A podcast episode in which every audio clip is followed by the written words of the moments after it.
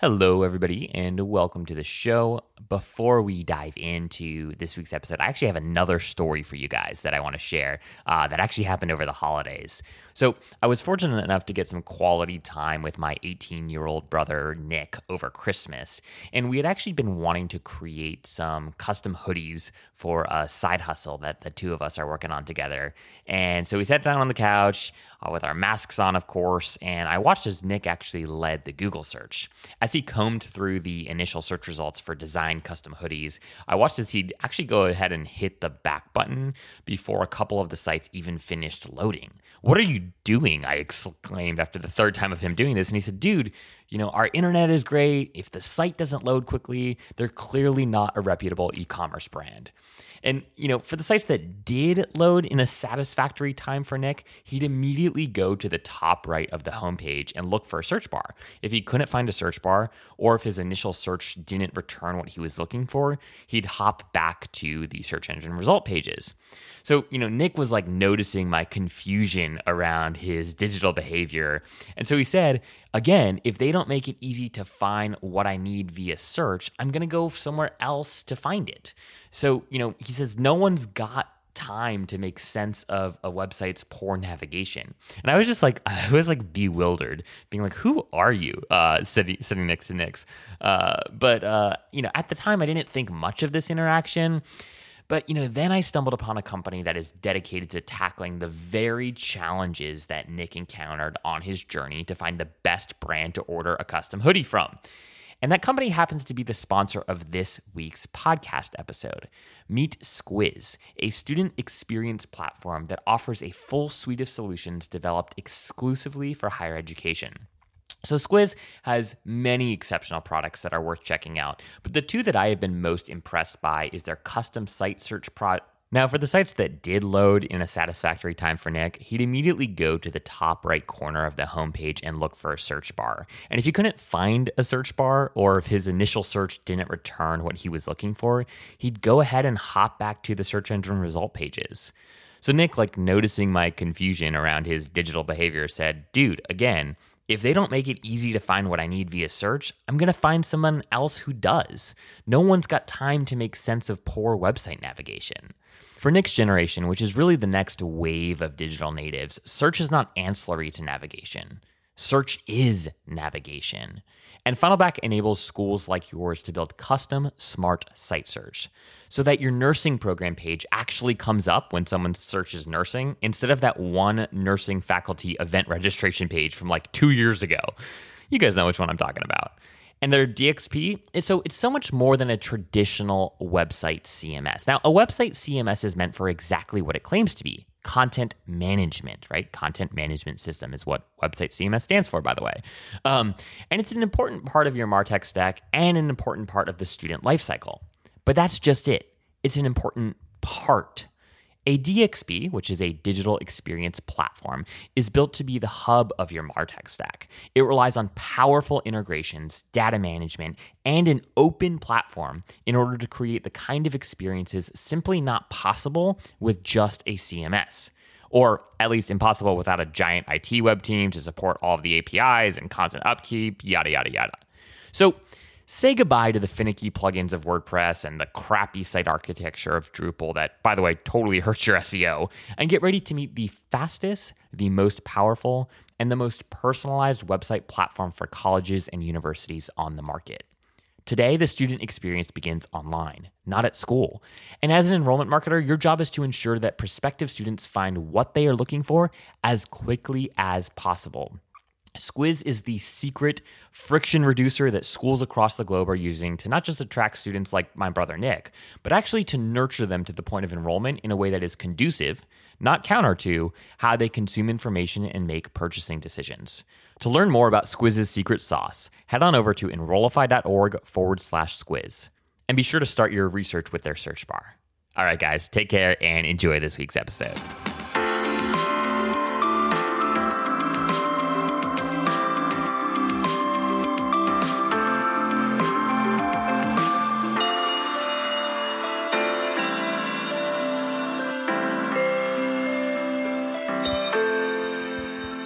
Everybody, and welcome to the Enrollify podcast. My name is Zach Busekrus, and I am the host for today's episode. And today I am joined by someone who's basically at this point sort of a regular on on the podcast, um, and that individual is none other than Matt Diteljan, who is the CEO and co-founder of Glacier. Welcome to the show again, Matt. Hey Zach, yeah, good to be here again love love coming on the Enrollify podcast. So happy to be here. We were just uh, we were just laughing at the fact that I think Matt and I have talked more in the past couple of weeks than I've talked to several of the people on my own team. So um, that's that's uh, that's exciting, and we're as always happy to have him back. So Matt, for folks who aren't familiar with you and, and haven't been um, binging Matt Diteljan Enrollify podcast episodes, um, can you help us? Uh, uh, can you give us a little bit of an introduction of who you are? And one way I like to just frame this for um, for our listeners is imagine you're sitting around your dining room table and your five year old niece or nephew or cousin or cousin's kid um, asks you what you do at work all day. How do you how do you go about responding to him? yeah, sure. I like to the way the way I like to put it is is I really spend my time trying to figure out how to best advertise good things to youth. So we uh, that's what we we really pride ourselves on is we only we only advertise things to youth that inform and inspire them and we are constantly looking for the most innovative and effective ways of doing that. So we we work with our clients, we work with with high school students and and youth and really try to find out where they are how they're consuming media, and then also what what really where where are the gaps in the market? What do we need to inform and inspire youth about? So at a very high level, trying to explain to a, a younger niece at the dinner table, I guess that's probably the my best crack at it. Pretty well said. Pretty well said. Um, I, I, I like that a lot, and I think that that is totally aligned with what uh, you have shared with me about what Glacier is focused on, and a lot of really the the uh, pretty large undertakings um, that you all have committed to uh, as a firm. Can you then just give us the sort of elevator pitch for for Glacier and a little bit of an overview of um, you know what your role looks like there? I know that uh, you helped helped you were obviously a co-founder, then you kind of went on a little bit of a hiatus. Now you're back and you're you've got that nice title of co-founder and CEO now. So help us help our listeners understand what Glacier is, what you all do, and then a little bit more specifically about um, what your role there as CEO looks like. Sure. Yeah. So we we are the best at advertising to high school students and youth, and and we really do that for and like I said, we we really only advertise things that are genuinely good for youth and students in the long term. So things like higher education, health and wellness, that sort of thing. We're making a really huge emphasis on mental health right now as well. Um, but a, a, large portion of our clients are higher ed, so we focus a lot of our time there. And so, what we really and and and so what makes us the best at advertising to youth and students is we have the largest high school advertising network, enabling us to place ads directly in high schools, which is super unique, and we're really one of two firms in, in the entire continent that are able to do that. And then we also have, we're, we're constantly doing research and finding out which platforms students are on for social media and digital and which ones are the most effective, what content works the best there, how to best use them for lead gen and that sort of thing. So we have the best uh, youth focused digital strategies as well. And then we also have the largest youth influencer networks. We work with youth micro influencers uh, that are both high school students or, or college students, um, or even just larger, you know, more TikTok influencers or general public um, influencers to promote higher ed, and and we're really innovating in that space as well. And so that's what our that's what the firm does. And then uh, my role as co-founder CEO, that's always a tough question because it varies so much. But I, I guess it really depends, you know, what the firm really needs at the time. Um, right now, as you kind of alluded to, we've set our, our goal that we want to help make the next generation the most mentally resilient generation ever. And so we're trying to find uh, groups that are actually moving the needle on that and and partnering with them to help get them uh, to build awareness with them with the youth audience because that's what we're really good at and so we're looking for partners there. Um, and then we're also trying to figure out how to best serve our college and university clients and what how can we best fill the gaps in the market that we see which which we think right now is a, is a lot of tiktok. We think there's a big gap in the market with tiktok. So we're constantly trying to figure out how to best use this platform uh, to do that and, and who do we need to bring on the team to do that. So yeah, my my day is very different depending on what we're looking at. Uh, but you know, a lot of the time it's talking to people I love, like like higher ed, or or you know, people like you that are in the space, or or right now I'm spending a lot of time talking to mental health focused charities and groups like that. So it's it's a it's a lot of fun. Every day is different, and and uh, it's really all just geared towards that that purpose of informing, inspiring the next generation, and and really helping move the needle on on mental health with youth. I love that. And I mean, you know, there are few things that I think are more important than focusing time, energy, and attention on helping build a more resilient next generation. So, hey, if you get to wake up every day and uh, get to figure out how to tackle that beast of a problem, that's not a bad place to be. Um, talk about sort of feeling uh, purpose in your work. I imagine that, um, you know, amidst sort of all the administrative stuff that you have to deal with, reminding yourself of sort of this greater purpose that you're working towards and again one that is so timely and so important um, not a bad way to to start your monday mornings um, so i'll take it i'll take it. Um, i want to talk actually about this new report that you all published. I believe it was either last month or right at the turn of the year and it was this awesome report around sort of the state of high school uh, advertising and really sort of the digital advertising to high school students. And it was sort of a combination of, hey, what are the tactics and the strategies that high school students are responding to right now, coupled with where is higher ed spending their money? Like, how are higher education marketers spending their money to get in front of the high school audience?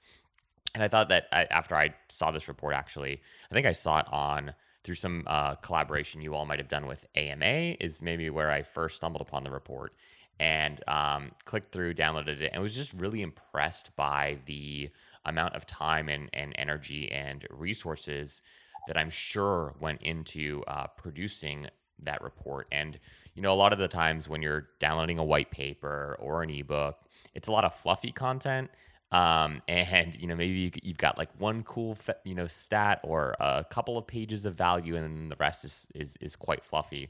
But this report was chock full of information that i found incredibly interesting that i hadn't seen elsewhere um, and and or as you know proliferated and as exhaustive as as you all sort of um, uh, put you know these these findings together. So can you just give us a quick little overview around the genesis of this report. Why did you guys decide to do this?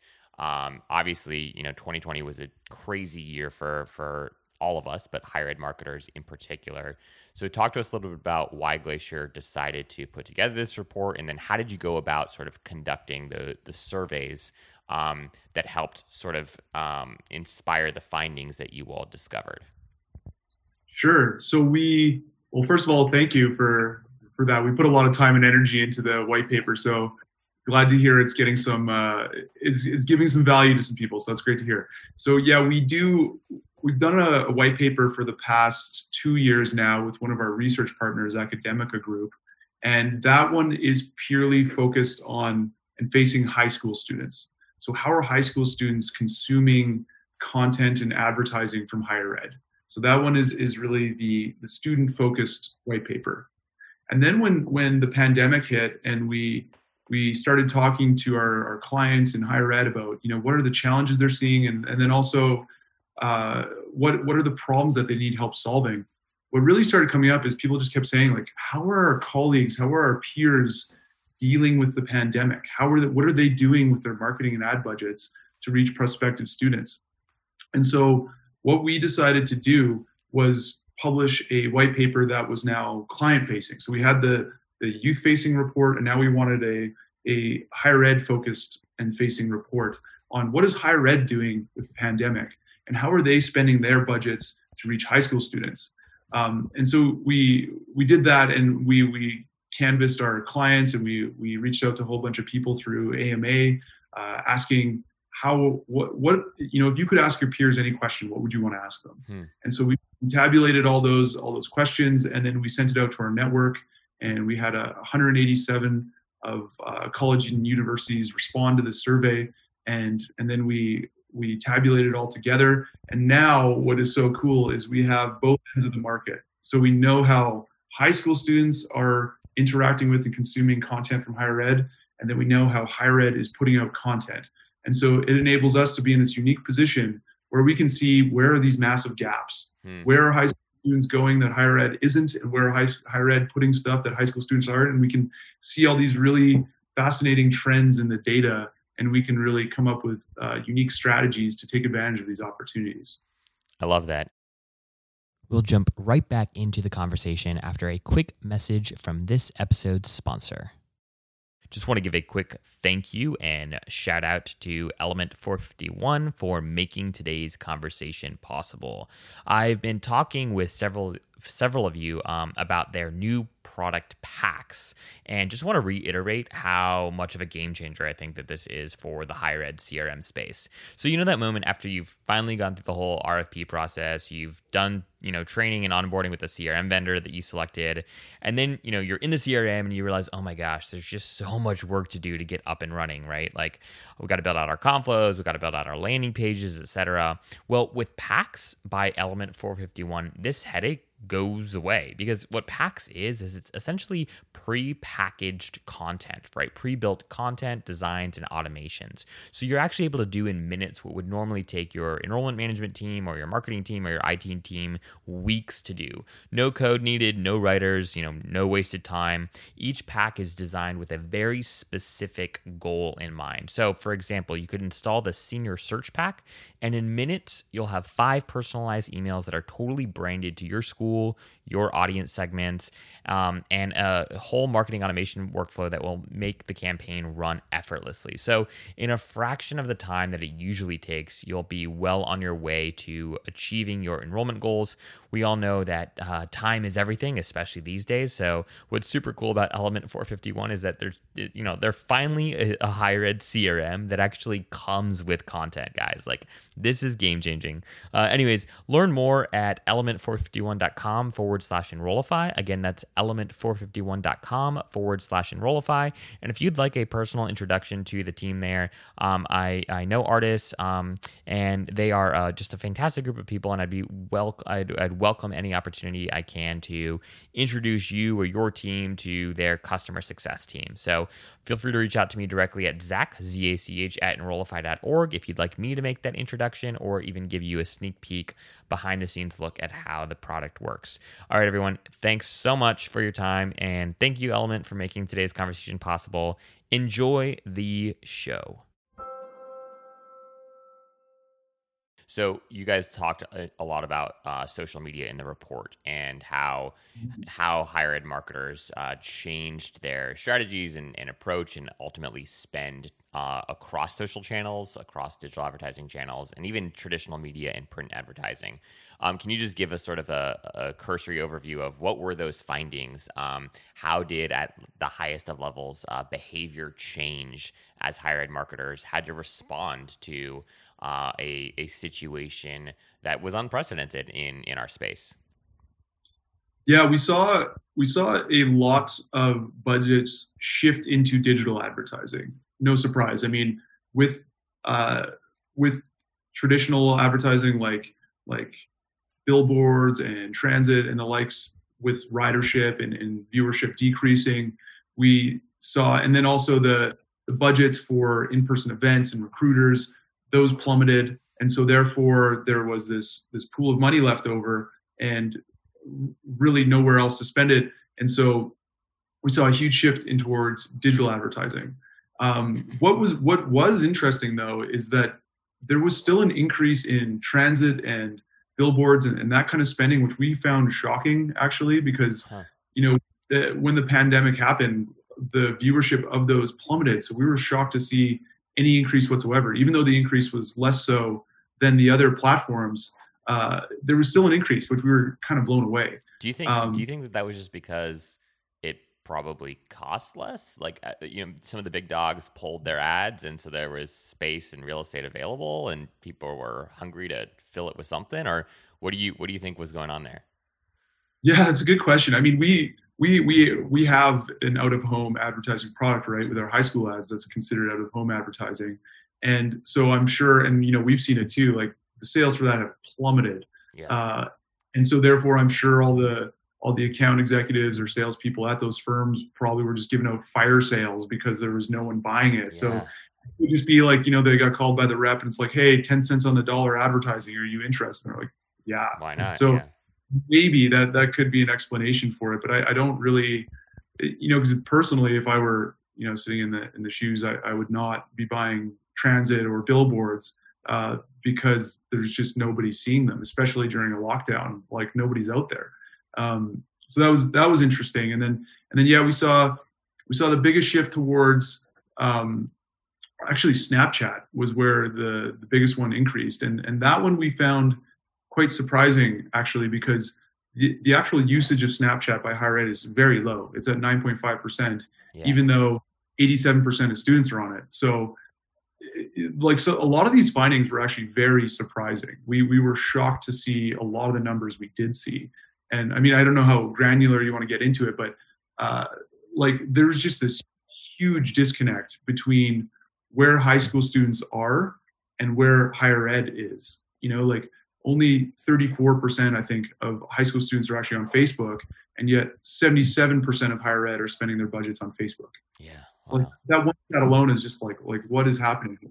And then you know 95% students are on Instagram uh, and yet only 61% of higher ed is advertising on Instagram. So we were we were blown away. We thought it would be the complete opposite. Like all of higher ed would be on Instagram uh, and very low on on Facebook because that's just not where prospects and high school kids are. So, Do you think? I'm just curious on that point.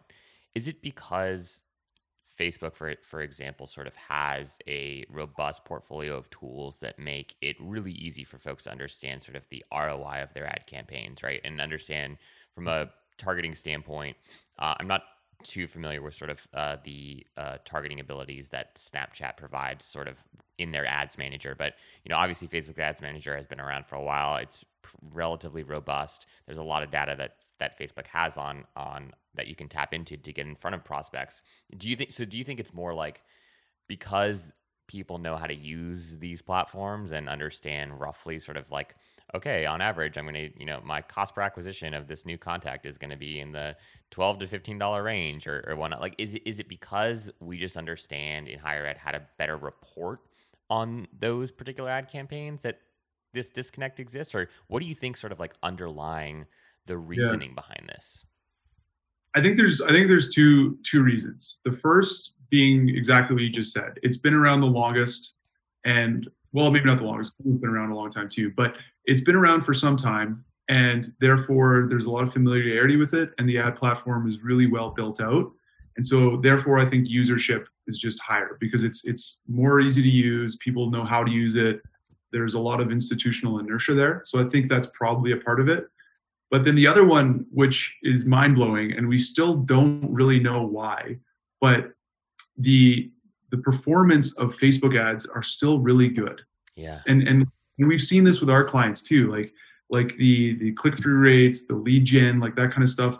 Facebook consistently performs really well, like even better than Instagram. And and so we don't really know why.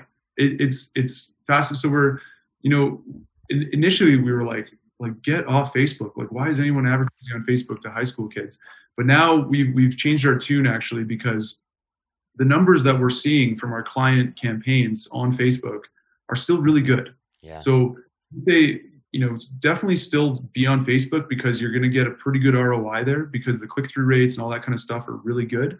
However, if you're only on Facebook, then you're missing out on a huge section of the population. Like 65% yeah. of high school students are just not there. So you, you, you have to be on other platforms or else you're just going to miss a, a huge swath of the audience. So yeah, I think I think those are really the the two reasons why there's such a, a adoption still of Facebook.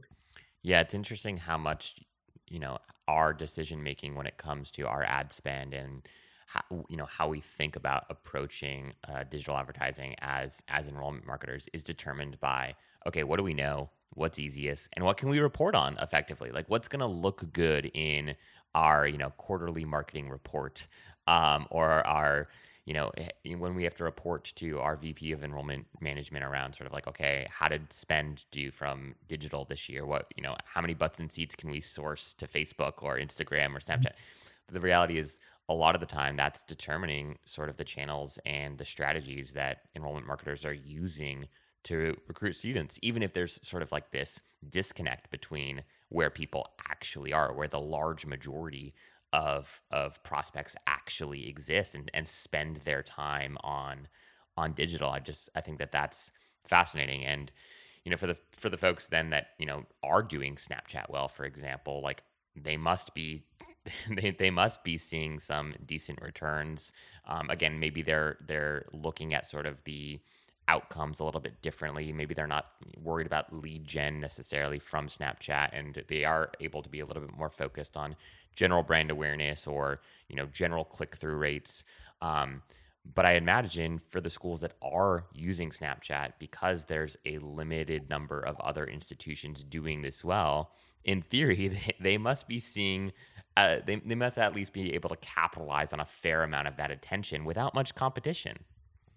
Yeah, I and it's funny you mentioned Snapchat and lead gen because we've actually we've we've been experimenting with Snapchat and lead gen, and it's going really well. Wow, lead okay. gen is going really well, and and I almost I almost hate to say it because I don't want to give out all of our secrets, but uh, using Snapchat for lead gen, and it's been working extremely well for a lot of our clients. So then, and, what's what's the what's the friction in in more schools getting on Snapchat then? Because again, what what we heard several uh, folks say over the past six to nine months in particular, as you know, you know, Snapchat was huge in theory a few years ago. Then Instagram came and, and they sort of monopolized with Instagram stories. A lot of folks said, "Oh, well, you know what? Facebook owns Instagram. Like Instagram stories are great. Like." Forget Snapchat spend. Let's tap into the ad network that Facebook makes available to us and run a bunch of Instagram ads. And now you're saying, oh, wow, like we're actually seeing some cool ROI from a lead gen standpoint with Snapchat. So, like, what what do you think? Where's the friction? Why why aren't more people doing it? Is it, is it simply a lack of awareness? Is it because oh the ad type is a little bit harder to create than it is on a Facebook or Instagram? Or where you know from Matt's perspective, why aren't more schools on Snapchat? I think it's probably just less familiarity, honestly. You know, I, I, think a lot of higher ed marketers they're they're probably on on Facebook, they're on Instagram, and so they know the platforms really well. But you know, after after Gen Z, once you get into millennials and and and older, they you know no millennials. So it's the network effect. Like no millennials and older are on Snapchat, and Snapchat is primarily a communication platform and less so a content consumption platform. And therefore, they don't really understand it. They don't know it.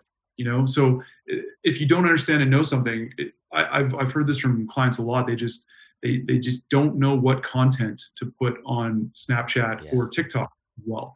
And they don't want to. The, the the analogy I've heard before is they don't want to feel like they're showing up to you know, an old person showing up to a nightclub and it's all, you know, 18 year olds or 21 year olds and they're like, who's this person? So want that feeling. And so I totally get it and understand it, but it's, it's just, you know, these are the, I, I do, I'm so bullish on, on Snapchat and TikTok even more so. I think it's the way of the future. And so I think you've really got to figure out these platforms and figure out how to use them or else you're, you're going to become, you know, you're going to become obsolete over time. Do you think there's a good framework for, folks who are interested and willing and like, yes, I believe you, Matt, and I want to jump on board with this, but at the end of the day, when it comes to reporting, um, I'm struggling mm-hmm. to figure out how to justify sort of, yes, okay, the impressions on Snapchat are great. The click through rate is meh. Um, but the cost per lead is, you know, five times, six times greater than the cost per lead that I'm getting from like a Facebook or, and maybe none of that is true. But how, mm. how do you how do you go about i guess encouraging folks who are willing to tap into these new channels that aren't really even that new these networks that have been around for a while but are are mm-hmm. willing and able to sort of spend more in these on these platforms but are struggling to figure out how to effectively educate leadership on what to expect in these new channels because I think there's just a, a dearth of understanding when it comes to like, hey, yes, the leads coming in from this, like we see this with LinkedIn a lot at the graduate level, right? Your cost per acquisition of a new contact from LinkedIn, like it's it's more often than not four to five, sometimes six times greater than your cost per acquisition of a contact on Facebook. Um, however, in our looking at our data, right, what we see all the time is that the quality of those people coming in from LinkedIn, they convert into applicants at a much higher rate than the folks coming in off of Facebook do. So is is there like a similar sort of parallel there that you'd recommend folks who are interested in spending more money on these these uh, these networks where again there's a huge amount of their target audience that lives and breathes how do you, how would you recommend they go about sort of convincing the powers that be that this is mm-hmm. what they should expect um, with with respect to outcomes in these in these various channels? I think there's a big education component to it. You know, we see this with our clients a lot too. In in in what what platforms and what what channels work best for each stage of the funnel. And so we see this a lot of times where people start applying engagement metrics to an awareness tactic and or a convert or even worse like a conversion metrics to an awareness tactic and mm-hmm. it's like this that's just not going to work. You know if you like like out of home I, I still really think out of home is a, is a great medium because it just gets such great such great awareness and it's physical and it's and it's you know that's why we still do high school ads too because they're in the school. The kids inherently trust them because they know that the principal wouldn't put something on the wall that is not you know already trustworthy. Sure. And and it's going to get impressions on a daily basis but we have clients that say oh well how many clicks did we get from that ad? And it's just like that is just not it's not how it works. Like if that's what you're looking for you know go pour money into search engine marketing. But if you do the awareness work then that search engine marketing those those those cost per leads are going to be so high because people don't click on stuff that they don't know about. And and so it's it's really i think an education piece and that's going to take some time.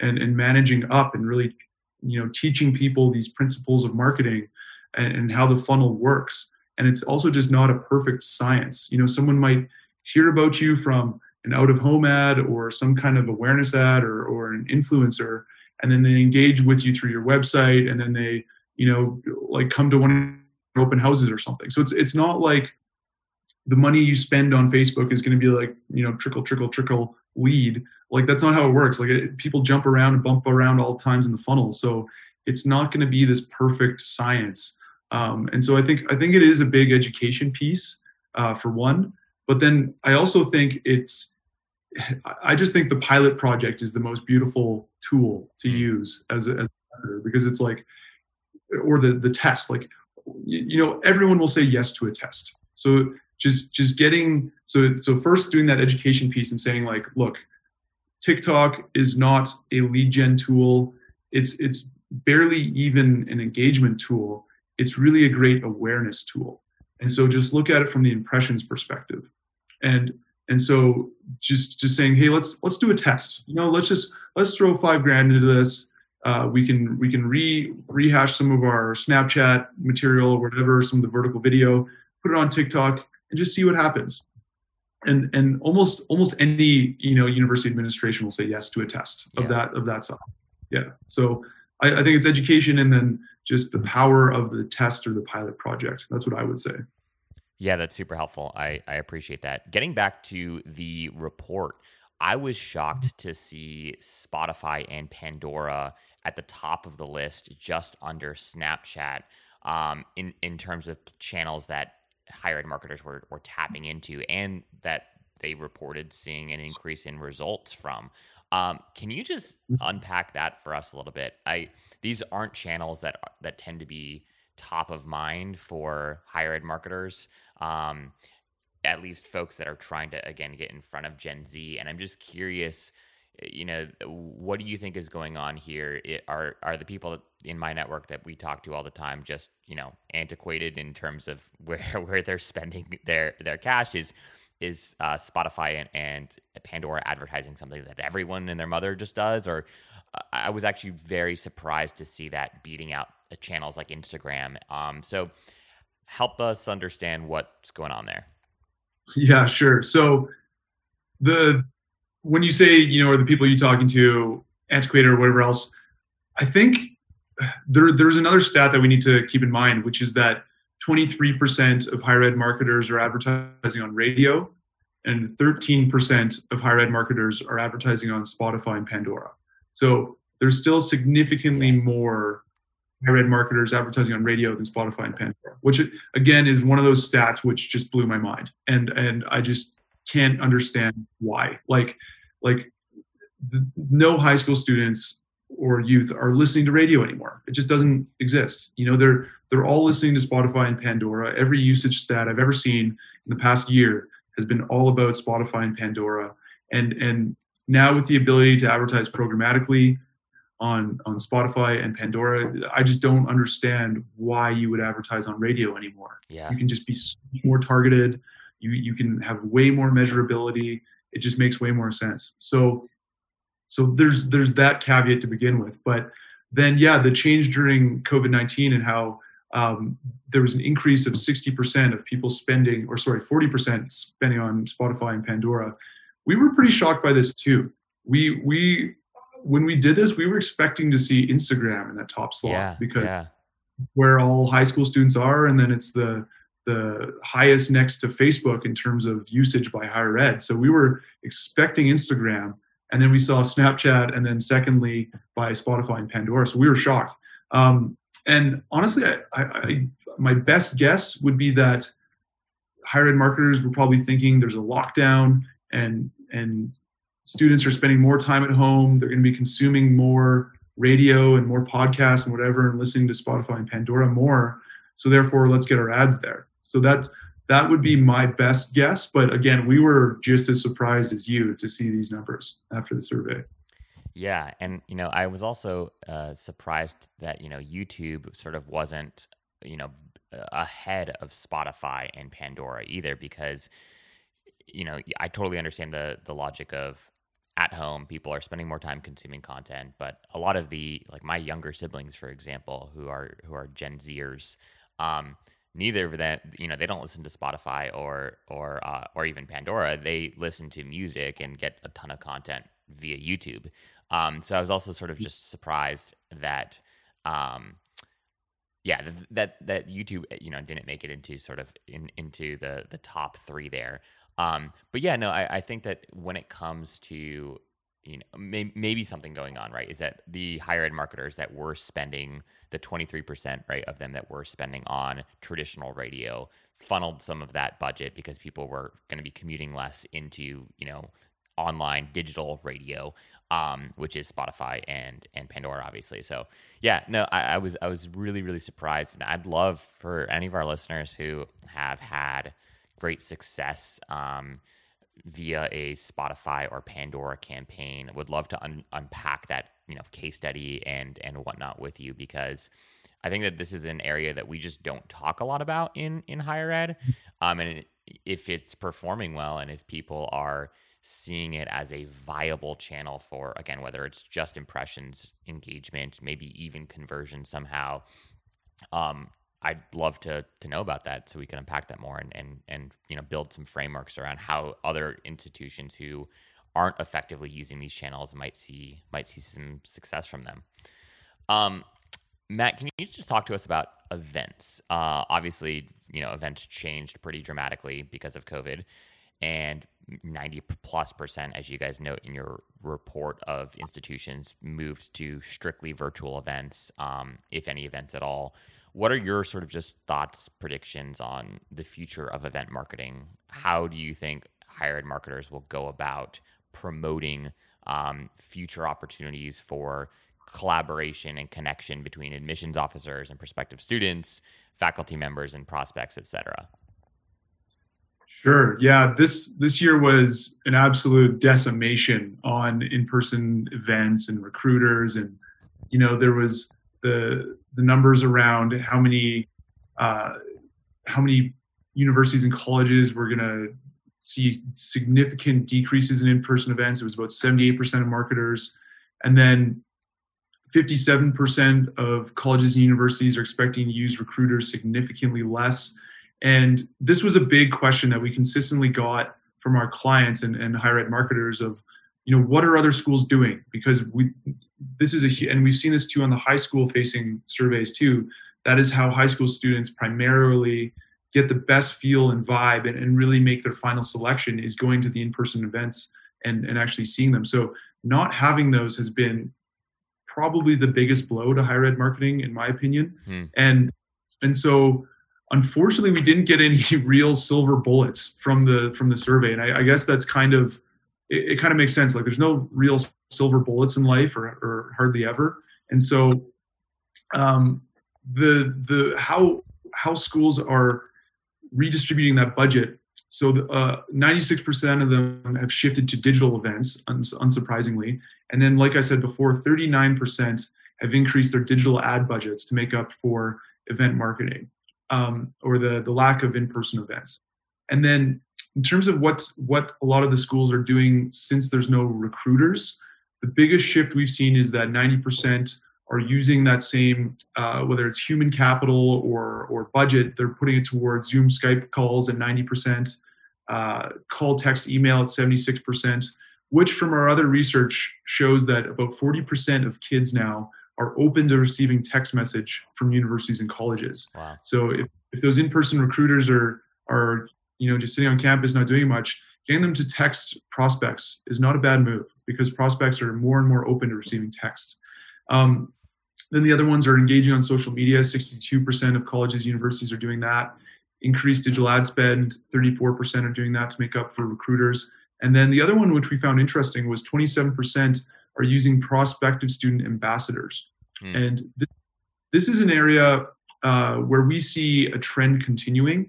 From our research, prospective students, they trust current college students more so than any other group, even more than their own parents, than guidance counselors, than college representatives. So, and, and that's why we're so bullish on using current students as well for content creation because prospective students, high school students, are going to trust the content put out there by college students more so than any other content. And so, leveraging and finding a way to harness that energy of these current students that are your best brand ambassadors for either content creation or even uh, talking with prospective students is just it's it's the best way to do it. And so we've we've heard of uh, different colleges, universities. They're setting up WhatsApp groups with prospective students, and then putting in a current student there in the in the same program as those prospective students. Uh, we've heard pretty good success with that. So um, that's where I think a lot of a lot of energy should go and is starting to go. But then also, what I, what I think is going to persist I think it's similar in the business world. Like I think a lot of businesses are realizing like why are we sending people on planes to do a lot of these meetings where we could do it over Zoom? Yeah. You know? So I, I think that once the world starts opening up again, there will be a shift back to in-person events. But I think there's going to be a larger percentage than people probably think of events that continue to happen digitally. So this is both the same with the business world, and I think it's going to be the same with higher ed there's going to be a, a, lot of students that are saying, why am I, you know, flying on planes to go to all these campuses when I could just do a digital uh, digital event and get the same vibe without leaving my living room? Yeah. So I, I, think there's going to be a lot of that. So I, I really think uh, investing in digital events is not a bad move. I don't see that trend going the other way. And then also with the advent of mixed reality and augmented reality and virtual reality, I think investing in that and figuring out how to be on the cutting edge of that technology is only going to be good because once Apple comes out with their glasses, which is rumored within the next couple of years, these these digital events is, are only going to continue to increase, and the quality is only going to continue to increase. Love that so much, so much gold there, and um, you know, one of the things that I I wonder if this if something like this will happen is, you know, one of the ways that prospective students will weed institutions out, um, will weed colleges and universities out, is based off of how their digital events are run. It's almost like I, I still think at the end of the day, for a large chunk of students, anyways, visiting a campus will, especially if they're going to live there, will be will be helpful. But right now, right, you've got your average high school student visiting, you know, anywhere between five and ten different colleges and universities um, with, you know, mom or dad or both before they're making that decision. That might be, you know, reduced to two, right? And so part of what could happen, I think, with the future of digital recruitment events is there'll be opportunities for schools to show off who can pull off the best digital recruitment event, and that'll be one of the things that I think applicants will use to help make their final decision about okay where do i go and visit? It's not you know it's no longer down to the the top five but maybe like the top two. So it'll be interesting to see sort of how schools adapt and whether or not we see sort of pretty you know competitive changes um, to how schools run these virtual experiences and how enrollment marketers get creative about pulling off events that don't feel just like a zoom webinar. Um, and so I'm excited to see sort of as these new platforms evolve, as folks just get more creative about how to break up content, make, you know, asynchronous content being something that I feel like schools aren't doing enough of right now with respect to helping prospective students um, discern whether or not their program offerings are right for them. I think that there's just a lot of low hanging fruit and no one's no one sort of has like the the corner on the market with respect to digital recruitment events in higher ed. And I think that there's lots of room for schools to get really creative and, um, you know, be leaders, uh, be sort of on, on the bleeding edge of like, this is how you inspire people so much digitally that like they can't help but be compelled to come see you physically, um, at least for a tour. So curious to see think, how, how all that evolves. yeah, I think I think you made a couple really good points there. I think the digital event could be a huge competitive advantage. Yeah. You know, it's shifting away from the digital event could be what loses you the student as opposed to wins you the student.